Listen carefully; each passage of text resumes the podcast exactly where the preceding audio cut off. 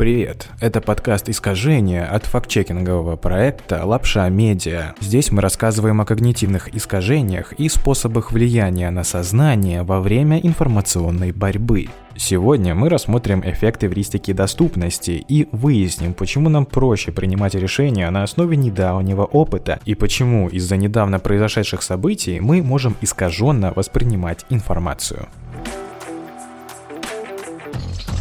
Что же такое эвристика доступности? Это когнитивное искажение, при котором человек принимает решение на основе примера или недавнего опыта, который легко доступен, даже если это не лучший пример для обоснования решения. Другими словами, предполагается, что информация, которую легче запомнить, то есть более доступная, отражает более частые или более вероятные события. При этом предполагается, что информация, которую труднее запомнить, то есть которая менее доступна, отражает менее частые или менее вероятные события. Термин был введен в научный оборот в 1973 году психологами Дэниелем Канеманом и Амосом Тверски. Феномен эвристики доступности был доказан просто и наглядно. Каждый участник эксперимента получил 4 списка имен. Два с именами 19 известных мужчин и 20 менее известных женщин. И еще два с именами 19 известных женщин и 20 менее известных мужчин. Испытуемых поделили на две группы. Первых попросили вспомнить максимальное количество имен из списков. Вторых – ответить, какие имена более популярны и чаще встречаются. В обоих случаях имена знаменитостей приходили участникам на ум легче и быстрее, хотя списки и были составлены таким образом, что имена звезд кино, эстрады, политиков были не самыми распространенными. В результате эксперимента Дэниел Канеман и Амос Тверски выделили несколько факторов необъективности эвристики доступности. Ну, во-первых, необъективность, которая основывается на нахождении примеров. Она зависит от близкого знакомства с информацией, значимости и ее прямого воздействия, а также давности события. Далее идет необъективность, основанная на эффективности поиска. Следом необъективность, основанная на способности воображать и додумывать факты. И завершающий пункт – это необъективность, основанная на иллюзорной корреляции. Как работает эффект эвристики доступности? Начнем с разбора частоты слов. В своей самой ранней исследовательской работе от предвзятости доступности Канеман и Тверский провели эксперимент. Они попросили испытуемых сказать, Каких слов больше? Начинающихся с буквы K или слов, в которых буква K является третьей в слове? Попытка ответить на этот вопрос может включать в себя воспроизведение в памяти примеров из каждой категории. Поскольку значительно легче думать о словах, которые начинаются с буквы K, чем о словах, в которых K является третьей буквой, обычно предполагается, что слов в первой категории, которые начинаются с буквы K, гораздо больше. Учитывая то, как люди классифицируют слова и буквы, искать слова по первой букве гораздо проще, чем по третьей. Следовательно, слова, начинающиеся с буквы K, легче запоминаются и также считаются более частыми. Однако верно обратное. На самом деле в английском языке слов, в которых буква K присутствует в третьей букве, примерно в два раза больше, чем слов, которые начинаются с буквы K. Далее обсудим массовую культуру. Примеры эвристики доступности можно отыскать и в рекламе, и в медиа. Например, множество компаний с мировым именем или даже локальных крупных организаций тратят огромные суммы на рекламные кампании. Пример можно привести всем известный бренд Apple. Огромные деньги на рекламу компания тратит как раз из-за эвристики доступности. Когда человек примет решение купить новый гаджет, он в первую очередь начнет вспоминать о том, что он слышал и видел чаще всего. Что приходит на ум в первую очередь при упоминании компании Apple? Конечно же, это iPhone. То же самое касается абсолютно любого бренда. Большое влияние имеет и медиа. Например, человек видит сообщение в новостях о том, что несколько машин в его городе угнали. И он ошибочно начнет полагать, что в его городе крадут машины в несколько раз чаще, чем в соседнем. Такой тип мышления считается весьма важным в процессе принятия решений. Иногда мы оказываемся в такой ситуации, когда выбор нужно сделать срочно, а времени или ресурсов для глубокого анализа вопроса у нас попросту нет.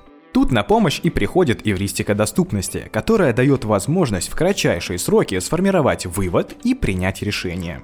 У такого понятия есть и опасная сторона. Например, человек видит в средствах массовой информации сообщения об авиакатастрофе или похищении людей и начинает думать, что такие события происходят сплошь и рядом, хотя это вовсе не так.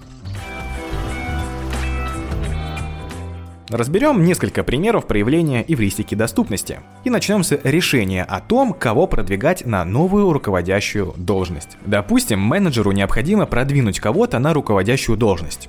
Он сузил круг кандидатов до двух человек, и оба кандидата обладают сильными лидерскими качествами.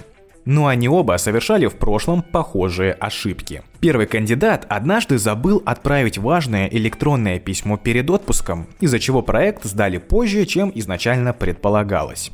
Между тем, второй кандидат совершил очень похожую ошибку, работая непосредственно с менеджером проекта. И менеджер запомнит ошибку именно второго кандидата. Это потому, что ошибка первого кандидата не повлияла на менеджера напрямую. Из-за эвристики доступности этот менеджер придает больший вес ошибке второго кандидата. И хотя оба эти сотрудника ранее совершали ошибки, приведшие к одинаково серьезным последствиям, руководитель решает повысить первого кандидата. Следующий пример – это эвристика доступности и поведенческая экономика, потому что эвристика доступности оказывает огромное влияние на то, как люди распоряжаются финансами.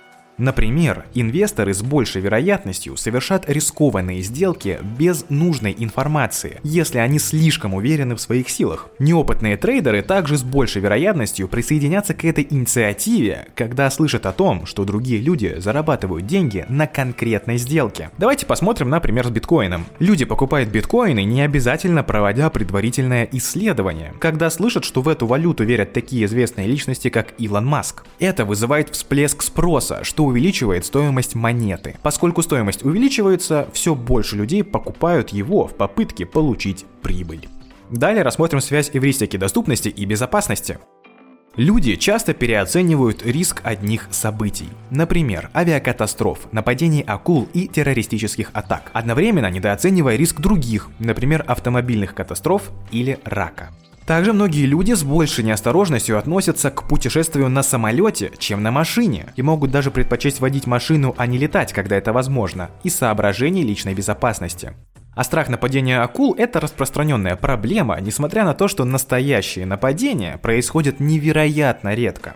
По данным Международного музея дикой природы, вероятность подвергнуться нападению и быть убитым акулой составляет 1 к 3,75 миллионам. Переоцененный риск подобных событий часто связан с их сенсационным освещением в средствах массовой информации, что заставляет легко вспоминать соответствующие примеры и образы. С другой стороны, более распространенные события, такие как автомобильные аварии, часто не получают такого же внимания СМИ и, следовательно, менее доступны для понимания. А как же справляться с эффектом эвристики доступности? Во-первых, избегайте принятия импульсивных решений и суждений. Когда собираетесь принять решение на лету, задумайтесь о том, что влияет на ваше решение, откуда исходит ваше мнение о ситуации. Вот пример. Допустим, вы бронируете отель для своей команды для предстоящей рабочей конференции. В прошлом ваша компания всегда вела дела с одной и той же сетью отелей. Все всегда получали хорошее обслуживание и отличные впечатления. Но когда вы делаете заказ, вы вспоминаете последнюю историю, которую услышали от члена семьи. У них был неудачный опыт проживания в той же сети отелей в другом месте. И если вы приняли импульсивное решение, вы можете решить заняться организацией конференции в другом месте. Следующий способ бороться с эвристикой доступности – это эффект эхокамеры – чтобы принимать более обоснованные решения, важно искать источники информации, которые не обязательно совпадают с вашими личными убеждениями. Сделайте сознательное усилие, чтобы найти другие точки зрения. Идем далее, следите за общими тенденциями и закономерностями. Недавние события могут исказить ваше восприятие реальности. Но если вы посмотрите на долгосрочные тенденции и закономерности, то есть статистику, они скорее всего расскажут другую историю. И следующий пункт уже конкретно про статистику, ее нужно непосредственно учитывать. Если вы знаете нескольких людей, которые левши, это не значит, что большинство людей во всем мире тоже левши. Вместо того, чтобы полагаться на близких вам людей, чтобы понять вероятность чего-либо, изучите базовую ставку. Реальность может не отражать небольшую выборку людей в вашей жизни. Однако помните, что ни в коем случае не нужно сопротивляться эвристике доступности, когда речь идет о подписке на Лапша Медиа и подкаст Искажения. Не забудьте поставить лайк нашему подкасту, чтобы больше людей прокачивали критическое мышление. Пока!